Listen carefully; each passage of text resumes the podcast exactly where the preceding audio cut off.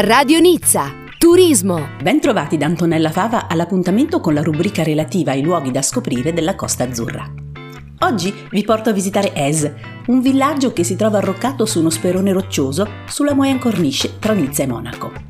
Eza, Isia, Isie, Esia, le fluttuazioni del nome di questo villaggio medievale sembrano trovare pace solo col passaggio alla casata di Savoia nel 1388, quando diventa Esa, nome che sarà poi tradotto nel francese Es.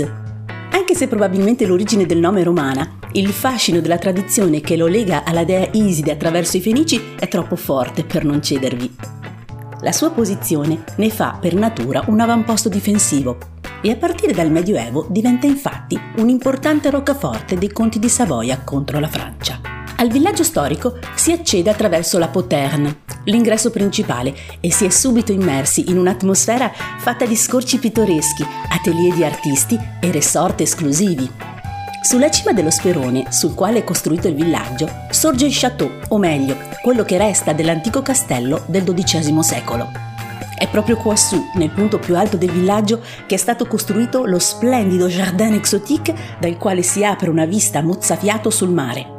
Per realizzare il progetto di Jean Gaston, creatore dei Jardin Exotiques di Monaco, dopo la seconda guerra mondiale decine di uomini vi trasportarono a braccia sacchi pieni di terra.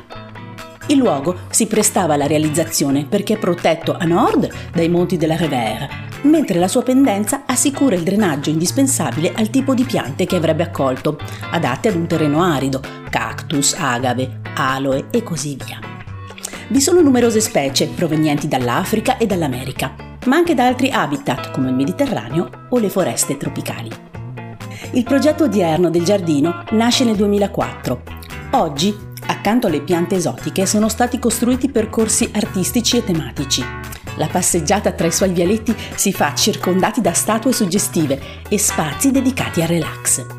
La vista da lassù è unica, spaziando dalle coste dell'Italia fino a Saint-Tropez e c'è anche una tavola di orientamento che aiuta a situare i vari luoghi che si possono vedere da questo eccezionale punto panoramico. Un'ultima curiosità che affonda le radici nei racconti popolari è la leggenda relativa al ponte che collega Es alla Moyenne Corniche verso Nizza. Esso fu costruito tra il 1911 e il 1914, ma si narra che fu il diavolo in persona a realizzarlo in una sola notte. Ancora oggi è conosciuto con il nome di Pont du Diable. Radio Nizza, italiani in Costa Azzurra.